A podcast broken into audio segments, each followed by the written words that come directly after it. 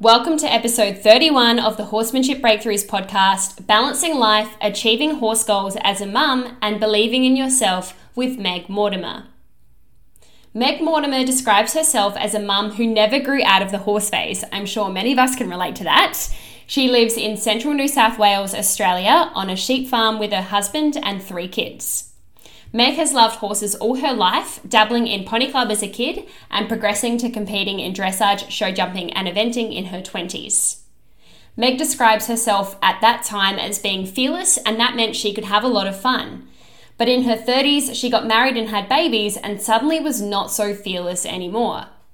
Meg is now in her 40s and has learnt to be patient, to take things slow, and improve her communication with her horse. She feels at ease with herself knowing she doesn't need to compete to prove she is a capable horse person.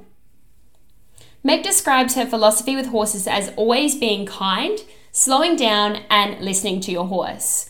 Meg says she also loves the intention of balance as this is not only important for her horses, but her family and life in general. Meg loves learning, and whilst her life is sometimes crazy chaos, she loves the ride.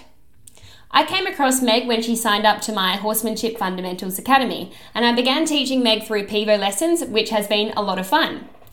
In this episode, we talk about Meg's horsemanship journey and how she overcomes the challenges of balancing life and work whilst pursuing her horse goals in a way that is true to her values around training horses.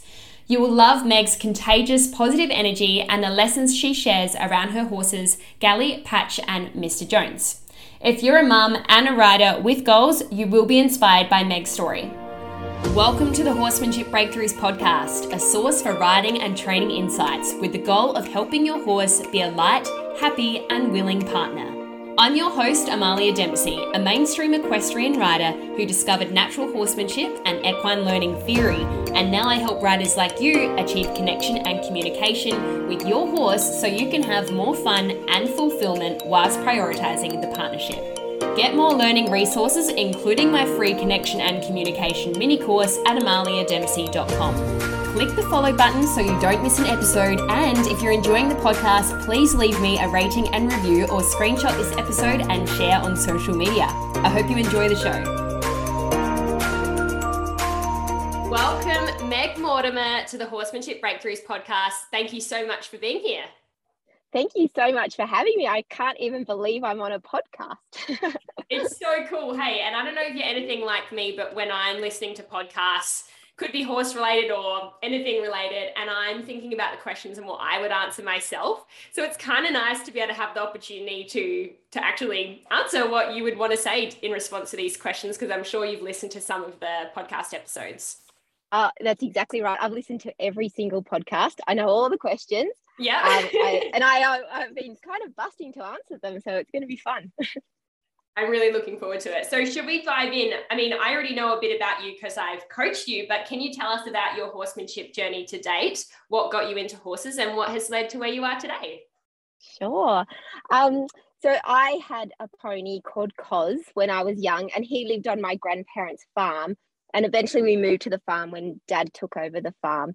And cos and i we didn't really go because i didn't live close to the farm i didn't go to pony club i went a few times.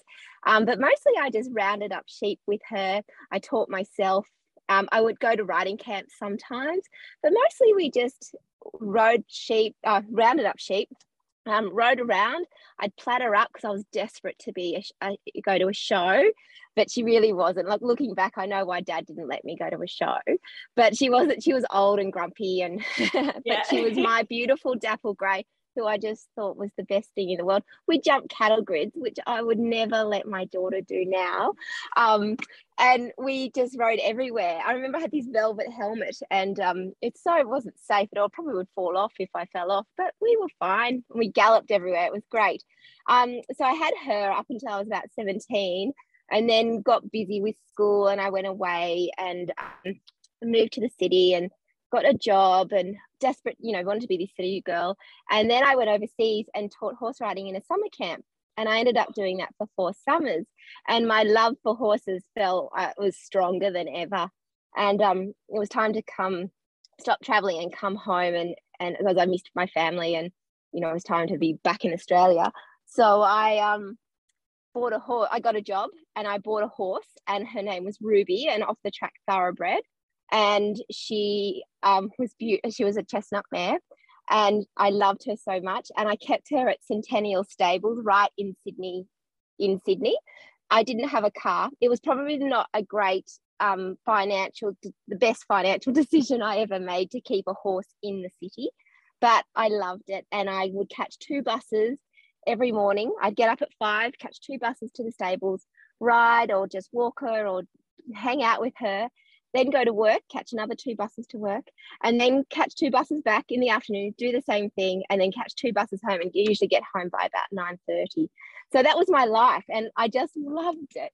But I knew it wasn't for me because all I was doing at work, I wasn't, I was working for a, um, a barrister as a personal assistant and if he didn't like he wasn't around me all the time, I'd just be Googling horse properties. And I thought, I've got to get out of this city. Like, what am I doing? So I moved back to Orange and I got a great job for a council and um, the horses came. Well, at that stage I was accumulating horses. So I, I bought them back. And um, then just started, you know, just plodding around and I'd go on little competitions and things like that. I, I loved eventing and um, just pottering around, but I was really falling in love with natural horsemanship. And I just, I was having lessons, but I just, the teachers were great, but I just knew it wasn't me riding around in circles and trying to get them on the bit and sit forward, leg on, leg off, inside leg, outside. And I was like, oh, this is like a weird thing. And um, I just didn't love it. And I thought, I don't think my horses love it either. So we, um, I, I was always looking to do natural horsemanship as well but then um oh then yeah I was writing bits and pieces working and then I I met the man of my dreams a farmer and married him and we had babies. And you know what it's like? Well um you have three I've had three babies and I horses weren't the high priority in my life although they're right in the paddock next to our house. And baby you know uh, you're just I was knee deep in children. And um, Uh, my confidence was going down and down and down. And then when I did have time to go to the horses, I think, what am I going to do? And I, you know, was stuck. And then I was losing more and more confidence. And eventually I got on my horse and he wouldn't move. I'm like, well, this is no fun. And I thought, what's happened? And I, I just thought, oh, that's when I needed help. yeah. Yeah. And then yeah. what happened?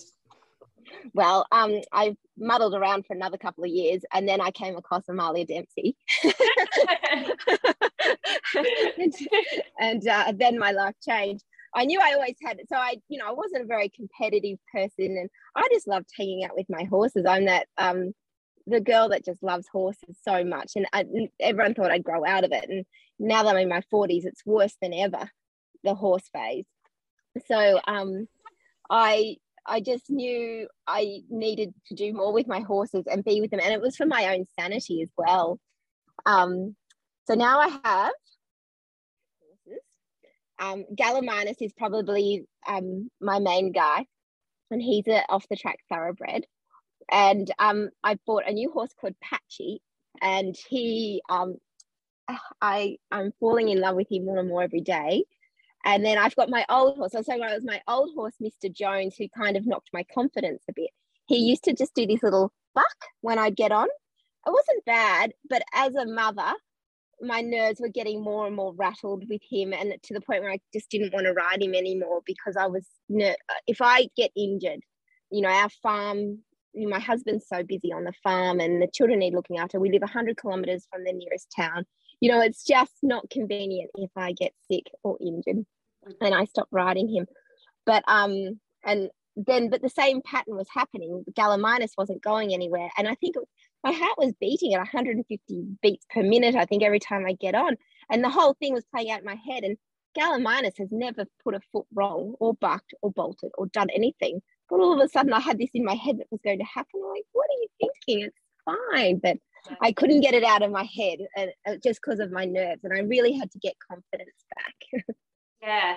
And just listening to you talk about your story there, Meg, it's funny because I don't, my goal isn't really specifically to help people with their confidence, but indirectly, we kind of did that for you. So, how do you think HFA, Horsemanship Fundamentals Academy, or the PIVO lessons that we had together, how do you think that actually helped your confidence without us kind of diving into your mindset, if you know what I mean?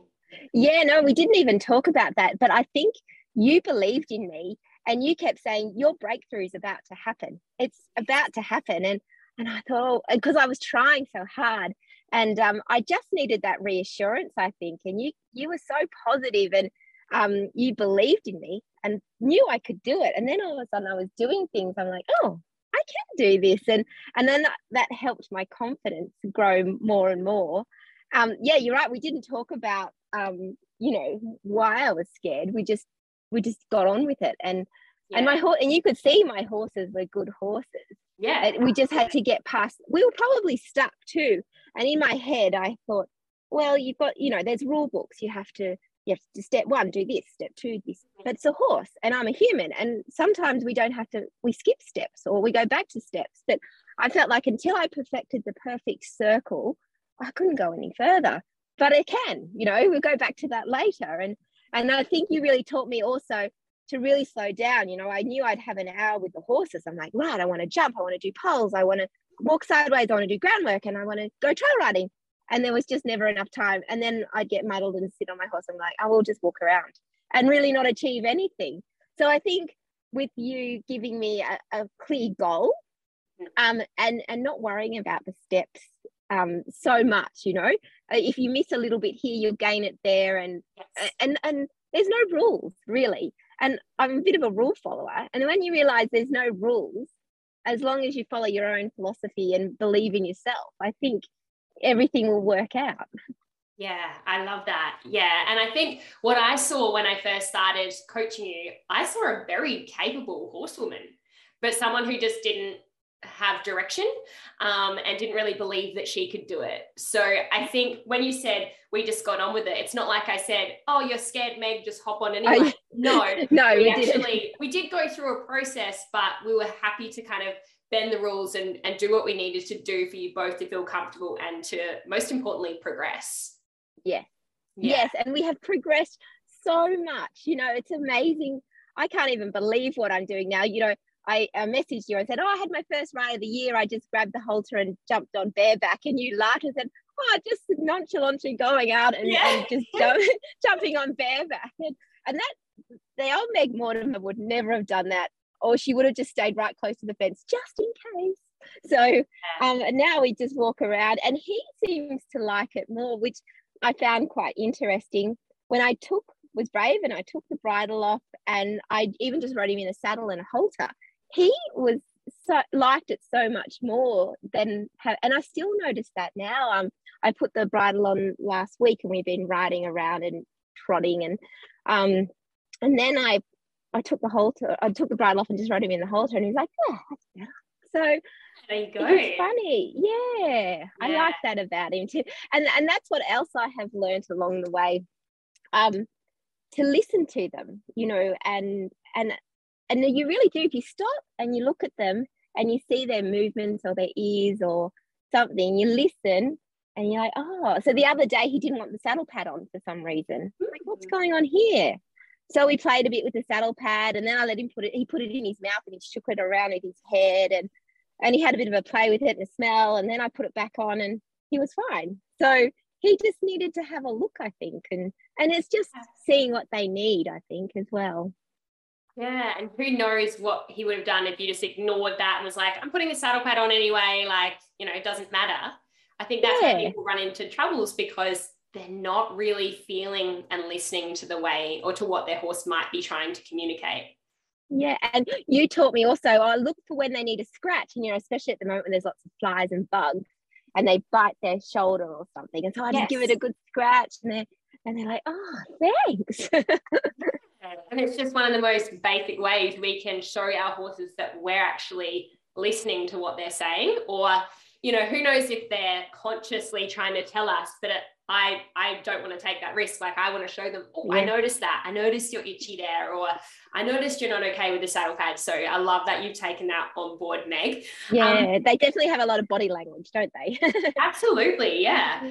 And um, one of the things I like to do is kind of get people to own their own style of training horses because I don't want people to be like a cut out cardboard version of me or um, I, you know i don't really believe in cookie cutter approaches. We have to be adaptable. So i'd love to hear from you. How would you summarize your own training approach or philosophy with horses? Oh, we're very relaxed at uh, my yard.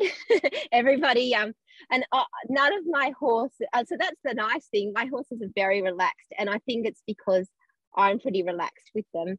And um our routine's not so you know strict um uh, you know i don't feed them every time at the same day because i'm busy with children or something you know something's always on. And they're pretty adaptable like that. As long as they see me they're happy. And i think um i i just want to be kind, I kind to them. I don't believe in smacking them or you know eh, being rude. I feel like if i give them respect they give my respect and i give me respect and I've definitely seen that with Patchy, my new horse. And he came from a sheep station and he lived in a 20,000 acre paddock. And he was rounded up, brought in, um, and put a saddle on, rounded up sheep for days, and then thrown back out into the paddock. And he's never been a pet. He's actually was truly a workhorse. And so he's, he's come to my house and um, he's got to learn how to eat treats out of a hand, which he'd never done. So we would, I'd just hold treats there, and then I'd have Galley with me, and so I give him a treat. And I was like, Patchy looked at him and like, oh, is that what you do? And so we we give him, and now he's learned how to eat treats, but he won't eat a carrot. I think he's a true bushy. Um, he won't eat vegetables. He's a meat and potatoes guy, I think. Yeah. So, a grain and molasses guy. Yeah. But um, he and so, but now the way he, I got told, you'll never catch him in the paddock, and you know, you got to be careful when you mount him and do all these things. And he will walk up to me in the paddock now and then i don't even need to catch him because he follows me back to the yard and um, i've taught him like now we, we work together and he'll walk up to my tire where i hop on and he'll just casually stand there now and he's not stressed about it and and it's not because I am this wonderful horse rider. It's just because I think I'm kind and I give him time to think about things and I talk to him and I talk to them like they're humans. Oh, hello, how was everyone's night? You know, anyone saw me, they'd think I'm a nutty lady. But um, oh, what you got there? You got birds all over you. Let's give you a brush. You know, I just talk to them like they're my children, really. And um, and I think that's my philosophy, just to be calm and and confident and um and you know work together as a team. It, it's no one's the boss of each other. We just we've got to look after each other. And I think my, I do think my horses get that. Even the little Shetland ponies, they're really, they're sweet and they're kind. And it's because we treat them as part of the family, I think. Yeah, and they can definitely feel that energy. Like we know, or at least we think horses can't understand our words, but I think humans are very good at portraying their energy and their intention through their words, and then the body yeah. suit. So, hey, I'm talking to my horses all the time as well. I think it's it's really helpful. Yeah. well, like, you know, when you film yourself riding, yeah, all I can hear is me talking. I'm like, shut up. yep, I'm the same. And I even do it in public, like at shows. And then halfway through, I realize I'm doing it. And I'm like, oh, I should probably just be careful with that one. I know, I know. oh, dear. Anyway, what would you say has been your happiest horsey memory? Oh, um, you know, as much as the stables in Sydney cost me a, a, lot of money, more than my rent, and that's why I couldn't afford a car. Um, I loved having Ruby there, but I knew she wasn't happy this. She didn't like being in a stable all day, and I didn't like it either. But what we would do on most weekends is go away, and we would go down to Berry to an adult riding camp, and it was two nights um, and three days, and we would ride. We do show jumping and flat work and then we go and do cross country jumps or trail ride and you go out to dinner and it was all like-minded people and it was such a fun time. Um, I'd have to have a truck down because I didn't have a car and I'd have to get lifts down but you know I really wanted to do it and I made it work. So I loved that uh, time. But just recently I've really enjoyed t- trail riding and we've got some beautiful trails where we live. I mean my friends and I went up a mountain called Looney's Hill and it was beautiful and it was challenging and basically you just let the horses have their head and i'd rode galley up there and it was just beautiful by the time we got up there and we had a cuppa up there and a sandwich and um, overlooked all of the district you could see, and then we rode down, and the horses like. And then we took them for a swim in the dam, and the horses just loved it. So I, you know, every horse, every time with the horses, it's a great memory for me. I just I appreciate being with them every day. I give them big hugs every day. I hope they they know that. yeah, yeah, amazing. And I love that. Like always having happy moments with the horses, no matter you know if it's just a quiet moment or if it's riding at an amazing uh, facility in where was it? Oh, Sydney Centennial Park. Oh, it was amazing facility. Two, two indoor arenas and a round yard that was indoor and beautiful stables and yeah, yeah. I lived on two minute noodles. Yeah. hey, we make sacrifices for horses. We do what we need to do. but I think that's what horses have got that ability to make you feel good. So I just know every time that I walk away from my horses, I've got a beat in my step and I, I feel refreshed and I can actually do the rest of my jobs for the day and go ahead and and and be a mum and and I think it makes me a better person by being with my horses and a better mum. So yeah. Absolutely. Yeah it sort of energizes you so you can do all of your other tasks to the best of your ability. And yeah. um, speaking of being a mum i'm sure a lot of people are mums that are listening and they're like thinking i don't know how to balance my horse time with being a mum and my work and everything else. What advice would you have for people in that situation? Oh, I love the word balance. Um, it's actually my, I've made it, instead of making a New Year's resolution this year, I made a word. And because, you know, I'm never going to be fit and run an ultra marathon, but I'd like to, but never. but my word is balance this year. And I want that even balance of horses and home life. And then I've got a, you know, kids' education. I'm working. I'm, um, I just got elected as councillor on our local council. So now I've got a job.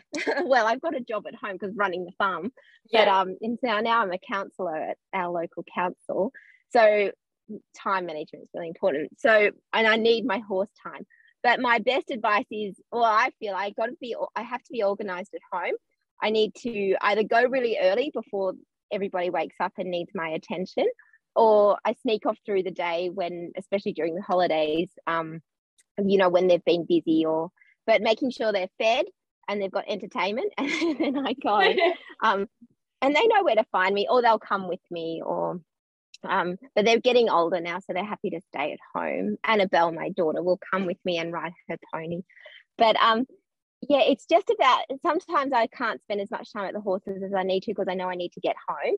But if I can find a little bit of horse time and a little bit of kid time do some book work make phone calls you know and get that balance and do the washing and and it's just a prioritizing what you want to do first i think.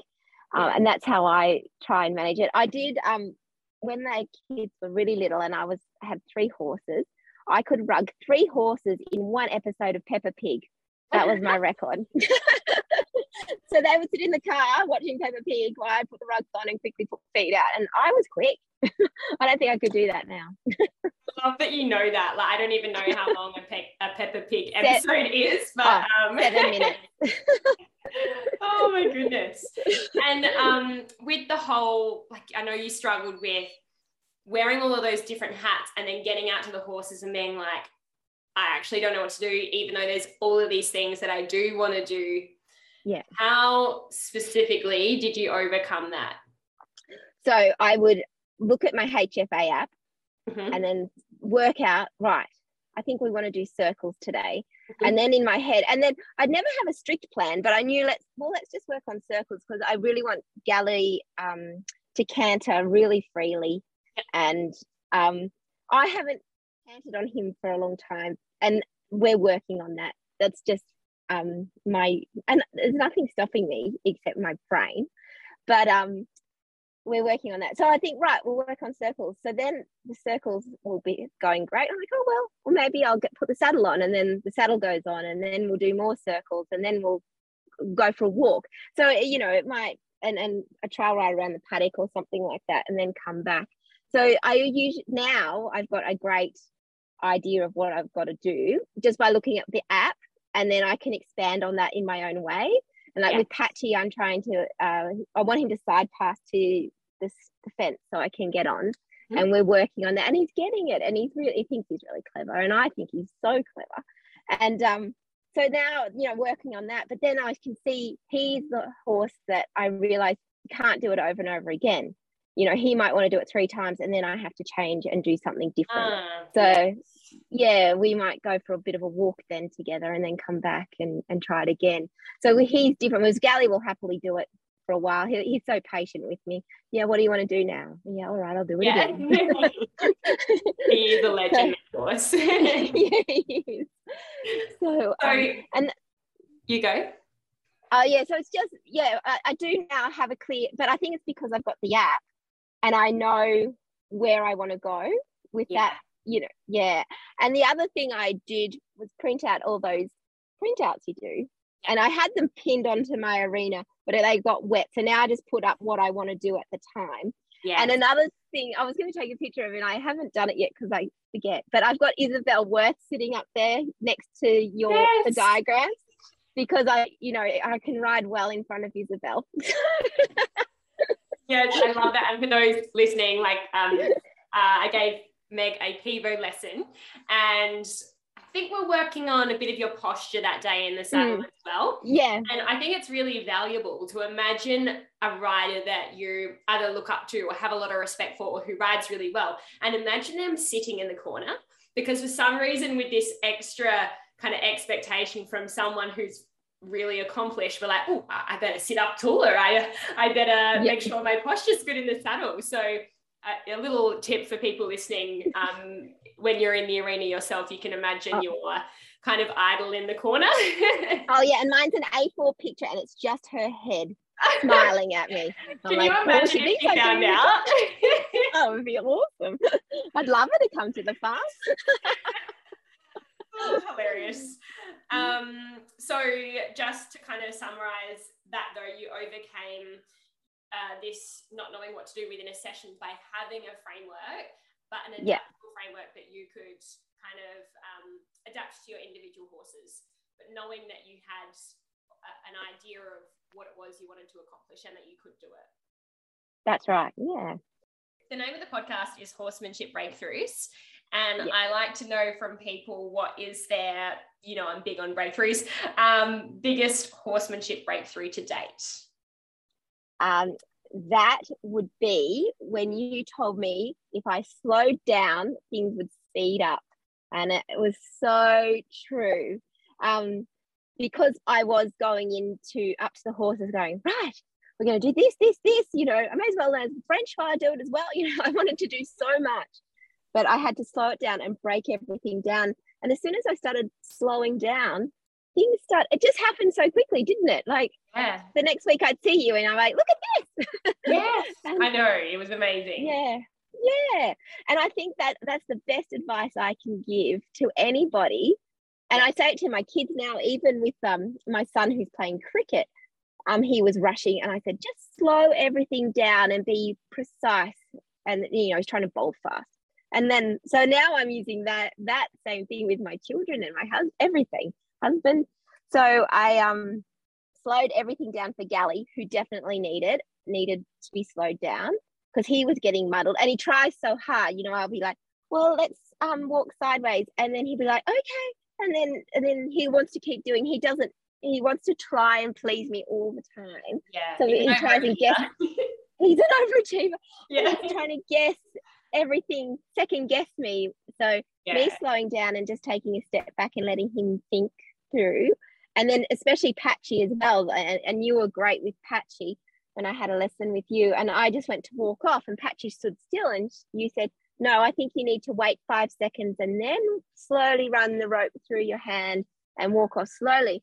And as soon as I did that, Patchy was like, oh yeah, I'm coming. And yeah. Yeah. And now he just follows me around and um, and I hardly have the rope, like the halter on him. I've been doing a lot of everything. So he has that ability if he wants to to get away. He's nervous about his feet being picked up and things. And I do it all without anything on him. And if he wants to walk away, he can. But he doesn't. He's he'll he'll throw his foot down, but then he'll pick it up again. So we're at the point now. I say, patch his foot, and he'll lift up his foot. So he's getting better.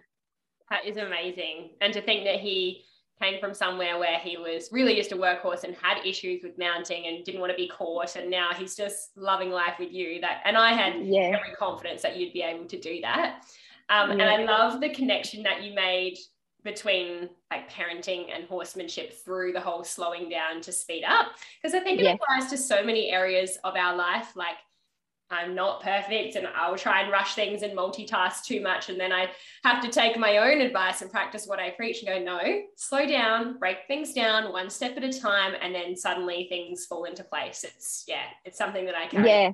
time as well. No, and I've definitely seen that help with my children as well. And even schoolwork when things are getting, tr- especially, you know, homeschooling and things like that. It's been a very good lesson for everybody.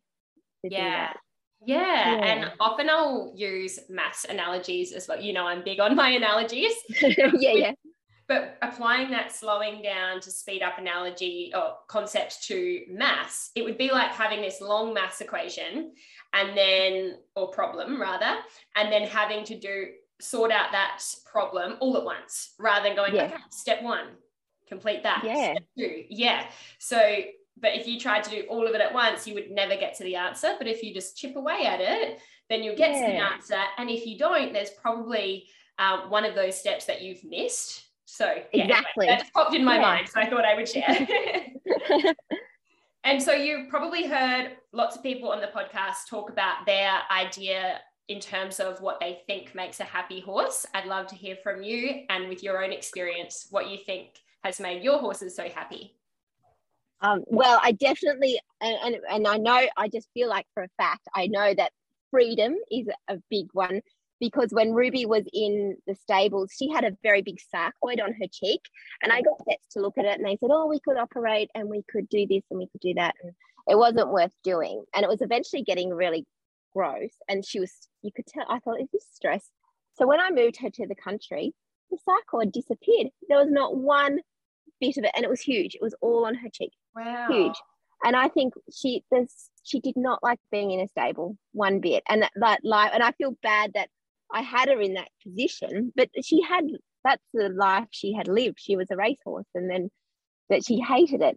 And as soon as she got freedom and friends and forage, she loved she was happy.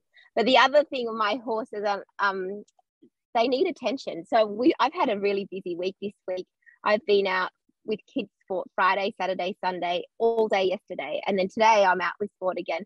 And I fed them this morning and they're look they're just staring at me. They weren't eating, they were staring at me. I'm like, I know you need attention. You need to and even yesterday afternoon as I'm jumping in the car because I was going to a meeting late last night and they were standing at the fence near the house just staring at me. I said, I'm sorry.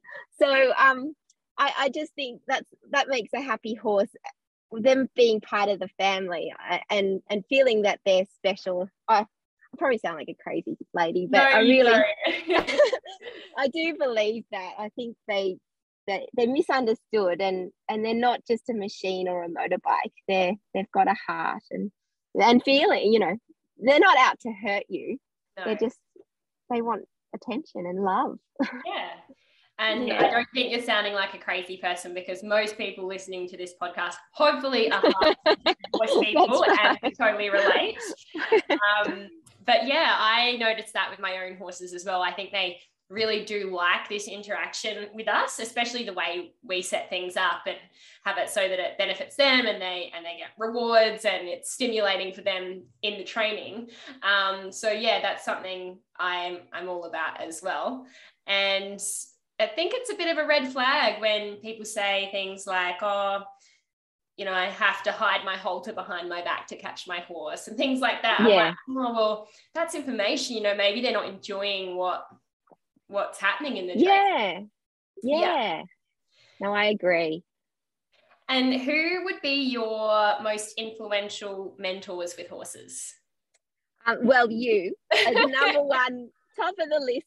And um, I knew we would get on well. The, I saw a, so I started my little Instagram account only for the fact I thought this is just going to be my personal diary before I met you um, of how I, you know, of, I love I love taking photos and especially of horses. And I I wanted to just document every time I rode or did something with my horses. And I thought, this is just going to be my account. I'm the only one that has it. And then now I'm letting more and more people in because I was, you know, unsure about myself. And um, so I thought it was just my diary. And then I found you and I saw you, I saw a horse that you had and saw a video of you, a video of you that you put on your page and uh, your horse was side passing to the mountain block for you. And I thought that is what I want to do. So I just kept following what you were doing. And then you put a post out saying, I'll be taking, I can do lessons. And I say, Oh, I'm up for this. So I messaged you and I said, Could I have an online lesson? Uh, but I think it was just going to be a video and you were just going to rate, like look at the video and then give me feedback, yeah. which I, I do like that sort of thing. But the moment's gone almost too. Yeah. Yeah. And um, it was great. But then we did HF. I started HFA, which I was hesitant to do because I have done other courses in the past and I haven't committed to them very well. But you know, I did a dressage one, and um, they were saying, and you've got to do a 20 minute warm up, and then you start just by extending the trot. And I thought, holy moly, I can't do 20 minutes. I haven't got 20 minutes for a warm up. and um, I thought this is not for me, and it was really expensive, so I I dropped out of that. So I was hesitant because I'm like, oh, you know, you're not going yeah. to do it.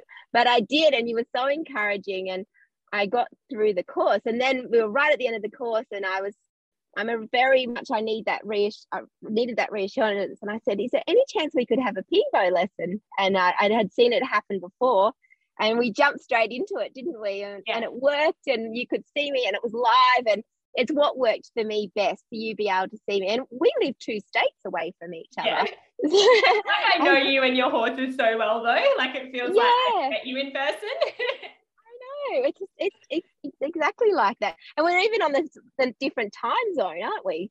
Yeah. And uh, we that was our first mistake. We yes, I know. and I was we waiting. In the end, though. yeah, we did. And um and I think that's what's really worked for me because I found someone that I can relate to, something that the Pivo works perfectly for me because it's just not practical for me to go to Dubbo or Orange or um, these big towns. And plus, um, you know, I get nervous about driving by myself with all that way with the float, and I've got to come home and still make dinner for children, and yeah. you know, it's just not practical. But this is so good. So definitely, you have been a great influence for me. And the other lady is a lady called Rose Goff, and she owns Moore Park Stables, and she is the one that found me my horse Ruby, and um, she she taught me so much because I'd never I'd had little bits of riding lessons, but she really helped me a lot with my and she's a she's a great horseman and um she's she writes show a show rider and I really always enjoyed her company and I miss her a lot. She she's in Sydney still, but um I really enjoyed her um company and learned a lot from her. Yeah, cool. Yeah. Awesome. Love that. And yes, thank you for mentioning me. That's um, okay. and I think, uh, well, I seem to um, kind of attract students who are who have similar uh, ethos to myself, I guess, and similar energy too. I feel because uh, yeah. in connecting with you right from the start, I was like, oh, she's got good energy. I really like working with her. So, no, it's been an absolute pleasure working yeah. with you as well, and your lovely horses. Are you feeling a little stuck or lost with your horse? Are you worried that you'll do the wrong thing by your horse? Are you confused with conflicting advice? Do you feel like you can't keep your horse's focus and attention? Do you wish your horse would look to you for guidance and security? Would you like your time together to be a good experience for both of you? Do you just want to be able to communicate clearly with your horse so you can stop worrying about everything going wrong and actually start to enjoy yourself and achieve your horse dreams? Well, I have the perfect solution for you. Introducing Horsemanship Fundamentals Academy also known as HFA for short. Inside of HFA, I teach you how to create the partnership you've always dreamed of, how to understand and connect with your horse, show your horse how to understand you on the ground and in the saddle, build confidence and relaxation in yourself and your horse, and implement the essential foundation for a willing, calm, trusting, and happy riding partner no matter what your discipline is. When you sign up, you get access to an online platform where all the HFA content is hosted, and this is accessible on desktop or mobile devices. The Academy platform has eight fundamental modules, and each module has mindset audios to overcome common roadblocks, theory videos so you can deeply understand the what, how, and why, and practical videos with various horses so you can see horse training in action. Each module builds on the previous, and we cover everything you need to know for groundwork, riding preparation, and riding. You also get access to a members only Facebook group to connect with and receive support from other like minded horse riders, and you can ask questions in the group anytime. Horsemanship Fundamentals Academy is the ultimate blend of practical horsemanship knowledge and skills, mindset, support, and positivity you need to succeed with your horse. If you're listening to this podcast, you're probably my kind of equestrian, a heart centered horse person who wants the best for their horse and is committed to making their horse dreams a reality. If that sounds like you, I would love to have you inside the academy and support you on your horsemanship journey. If you want to find out more and sign up, just head to amaliadempsey.com and click on Academy. If you could have dinner with any three horse people, dead or alive, who would it be? Oh, this is my favorite question that you ask. I love it. I love hearing about other people. Do you know what would be fun? I was just going to say this on a side note. Wouldn't it be fun if you got every single person that you have had on your podcast in one room? Wouldn't that be yes, a great time? That would actually, yes. So many, I think so many heated conversations. oh my gosh, it'd be quite interesting. Yeah. Um, Stacey Westfall, I love watching her ride, and I love. Um, she's really good at setting goals and things like that. Mm-hmm. Um, Yvette from Featherlight Horsemanship, I think she'd be really interesting. And Mark Rashid, which I, I read all his books. Um, and even the old man, I don't think he'd give you much information. No. But uh, he'd sit and watch you very and, and let you know where you're wrong. So I would love all those people in a room. I think that would be awesome. I really like your answer to that one, and three people that I would love to meet as well. But particularly Mark Rashid and the Old Man. For those who don't know about the Old Man, read the Mark Rashid books because he talks about this old man who sort of mentored him growing up with horses. And yeah, he would sort of set up situations where he wouldn't necessarily tell Mark what to do, but he would kind of plant the seed in his head. And I, I think you're right. I think yeah. he would do that at the dinner as well. Like, oh, is that how you're doing things? Hmm, you know? Like, yeah, right. yeah. I, and I, I, I've got a real interest in the, I even tried to uh, Google him a bit to see if there was any history on him. You know, I was, I was really interested in that. And um, I think he would have been a, a great person to learn a lot of great lessons from. I think. Are you talking about the old man or Mark or? Yeah. Oh, the old man. Yeah, yeah. and Mark. Oh, yeah. Yeah. The old man. The way he spoke to Mark as a teenage boy, he just must have. He just got it, which was great. Yeah, yeah, and I think Mark mentioned somewhere that he, he wasn't 100% sure what the old man's name was, but maybe Walter, I think. Walter Pruitt. Yeah, I think Walter yeah. Pruitt. Yeah. But he wasn't 100% sure. Um, no. And yeah, I just think it's it's fascinating. This old man, there's so much mystery around him, and it'd be really cool to to know for sure whether it was him and what his background was. But I suppose we'll yeah. never know. We'll never know. No. And it was really sad in one of those books when he did see him that one last time when he yes. was grown up. I cried.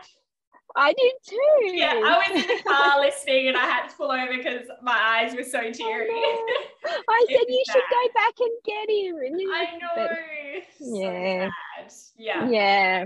I really hope to have Mark on the podcast one day. So that would Oh, that would be amazing. yeah, it would be pretty cool on another note, what has been your best horse related purchase in the last 12 months? Oh, it is so basic, but my rope halter. It's not oh. fancy, but I, it is so versatile. I can use it as a lead rope, obviously, and you know my rope halter and my lead rope. Yeah, uh, it's reins. It's my bridle.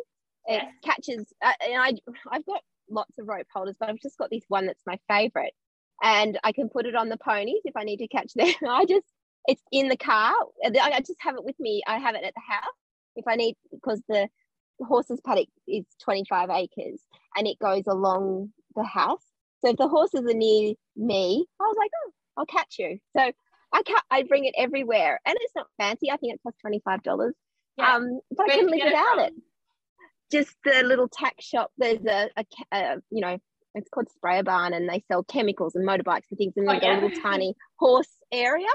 Got it there, and um, I couldn't I couldn't live without it. So I, you know, I've got a beautiful saddle and I've got beautiful bridles, and and they're all very beautiful. But I couldn't live without my rope halter.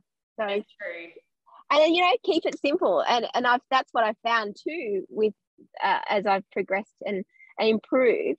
Mm. Keeping everything simple. I don't put boots on. I sometimes I do if I feel like being fancy. Yeah. I don't.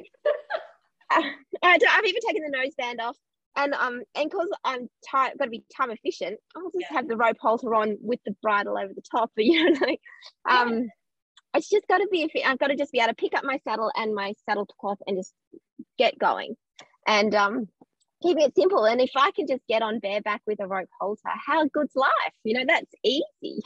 so easy. And I love that. I think often as adults in general and horse people, we can complicate things, you know, like mm-hmm. we make things difficult for ourselves. And often those things that are difficult actually the horse doesn't want or need anyway you know like mucking out stables. Well we could just yeah. leave them out in the paddock like putting yeah. boots or bandages on. Do they really need it for what we're doing? You know if we're not jumping or going through heavy scrub or whatever do they really need yeah. boots on? Yeah um, yeah. so i i have found the same. I like to simplify things as much as possible just to make my life easier but also my horse's life. So love that. And yes halter and lead rope we couldn't really do what we do without that. So yeah, cool. Yeah. and do you have any favorite horse books, podcasts, or resources? Oh, I do. um, I well, like you, Amalia, I have got a my vice is collecting horse books. yes. I'm always looking on eBay for vintage horse books, anything. I've still got all my horse books from when I was little. And I used to love calligraphy when I was, you know, 10, and they were calligraphied with my name in them. Um, but it was or oh, pause. I need to find the book because I always get the name wrong. Is it The Horses Don't Lie? Um, oh, the Mark Rashid oh, one. Yeah, Horses Never Lie. So that's horses it. Never lie. Yes. Yeah. So the that I read that years ago, and I thought this is it. Just was the turning point for me to back me up on what I knew I believed, but what I was seeing wasn't what I liked seeing. You know, um, yes. where I was at and i thought oh i'm not the only person that thinks like this. And that and then i we got addicted to all his books and i've got them on audio. I've got hard copies. I've got everything. And i love re-listening to them all. Um uh, you know I'll, I won't listen to them for a while and then i like, oh listen to that again. And i think i've read horses don't lie um three times or four times. You know just love it. Or just quickly have open the book and a reader section because there's so many great little snippets in there yes. that you, you miss. And I think that's the basis of like my philosophy. They don't lie. They don't wake up in the morning and says, Well, I'm gonna buck you off today and you are gonna go yeah. flying. And they're giggling together. They they don't. They no. just don't. yeah, yeah.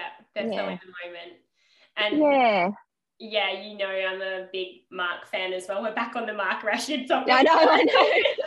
um, and I'm the same as you. I'll re-listen to the books every year. I don't have the hard copies though. Now I want to get the hard copies. oh yeah, you got to got you got to get the whole set. That's it. And I feel like everyone who's read all the Mark Rashid books has a favorite. I love that yours is Horses Never Lie. Mine is Whole Heart, Whole Horse. Oh, I love that one too so much. But and that's how I yeah, I read that and I thought, Patch, I feel like he looks deeper into my, you know, they all love me, but I feel like with Patch, he might be my heart horse. Yeah. Gally's definitely my heart horse, but yeah, there's Patchy. I can tell he's giving himself to me, and um, same sort of thing as like that black mare that he rode at the yes. end. No, we won't ruin it for the people that haven't no, read it. No. Oh gosh, it's so good. You'll cry. I know. So if you're listening and you haven't read these books, definitely go down and get on it um, because they're just they're they're amazing and they do. And yeah, you know, you yeah, go. happy to start a happy to start a discussion, a book club on our Instagram about them if anyone wants, because I love t- chatting about horse books. I know, me too. You can see the bookcase behind me. Yeah. I've got a lot, and I've got a lot in Kindle version and audio version as yes. well.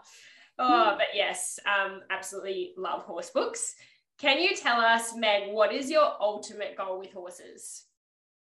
Well, it's I love this question as well because um before I have had this shift in in change, you know, my changing uh, and the way I've grown, yeah. I always thought that I had to prove to everybody that I was a great rider by going out to a dressage competition. So my just my mission was to just go out and do a dressage test and go jumping again. And I was like, I I needed to do that to prove to everybody that I, I could do this. But you know, since I've changed, I actually don't care if I don't compete at all or get to a dressage competition. I just want to be with my horses. I just want to ride them, uh, you know, on a loose rein. I and um, what I'd really love is my ultimate goal, and I'll tell my husband this when the kids are at boarding school. I want to go on a holiday with the horses. I want to get a truck and I want to load up the horses and the dogs. And my husband's like, really? Yep, we're going to do it. You can, he likes bird watching. He can go bird watching and I'll ride. And um, I'd love to, well, I'd love to go to the beach with them and pack up and go. But um, we've got a while before that. The children are still, they still need me. that sounds amazing though. Like I think that would be an awesome trip and almost you, it would be quite kind of nostalgic because you used to do those horse camps a while yeah. ago when you had your horse in Sydney and would go off on the weekend. So that would be cool. And you I know, and it's yeah, when you go to horse shows, like I loved hanging out with them for a weekend and we'd go to an event, like do a, a one day event. And I loved, I loved actually sitting at the horse point with them and I'd feed them my muesli bars or something. And, and Ruby and I just hang out and um, I love just hanging out with them. So if we could hang out on a beach, that would be really nice.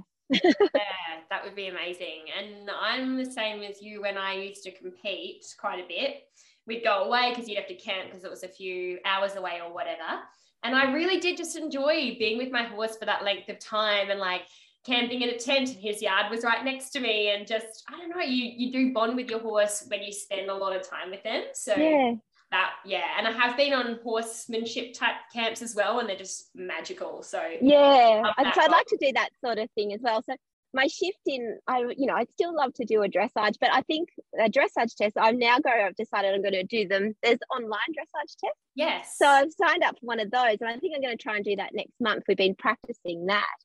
Amazing. and i think that's as, that's all i want to do. I don't need to travel 200 kilometers to get to a to a major town to do a dressage. I can just do it in my yard. So yeah.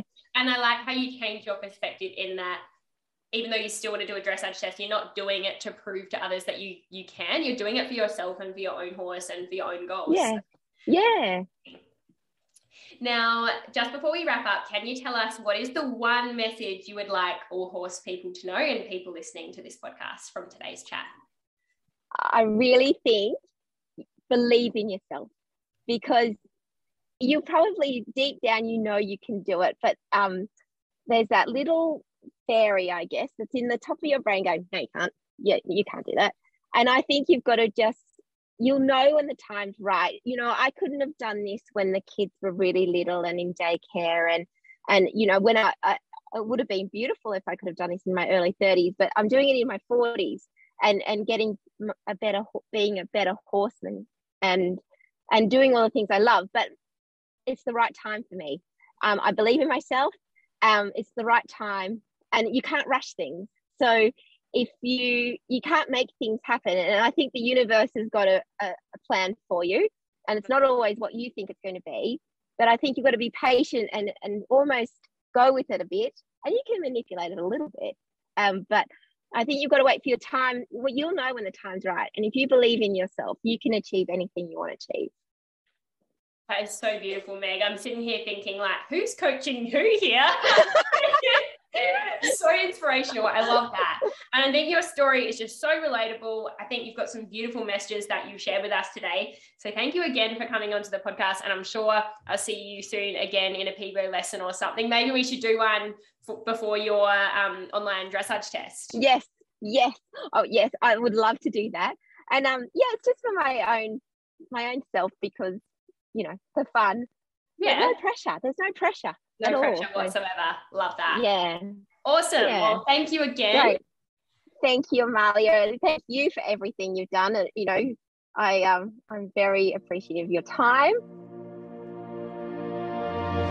Thanks for listening to the Horsemanship Breakthroughs podcast. Make sure you hit the follow button so you get notified every time a new episode is released. And if you've learned even just one small thing from today's show, I would really appreciate if you could leave a review on Apple Podcasts or screenshot this episode and share it on social media. You can connect with me on Instagram at Amalia underscore horses or my website amaliadempsey.com, where you can find free resources to help you on your horsemanship journey.